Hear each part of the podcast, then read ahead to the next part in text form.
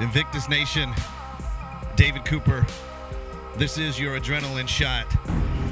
Inspect what you expect. You know, so many times as leaders, we ask something of our teams or our staff, and we expect them to deliver but we haven't given them the tools, the resource, or the support that they need. And I always told my people that I would not hold them responsible for the things that they don't have control over. Well, one of the things they don't have control over is getting the information, the resource, and the support from you as their manager that they need. So my question is always ask yourself, are you inspecting what you are expecting of your people? Because they need information, resource, and support.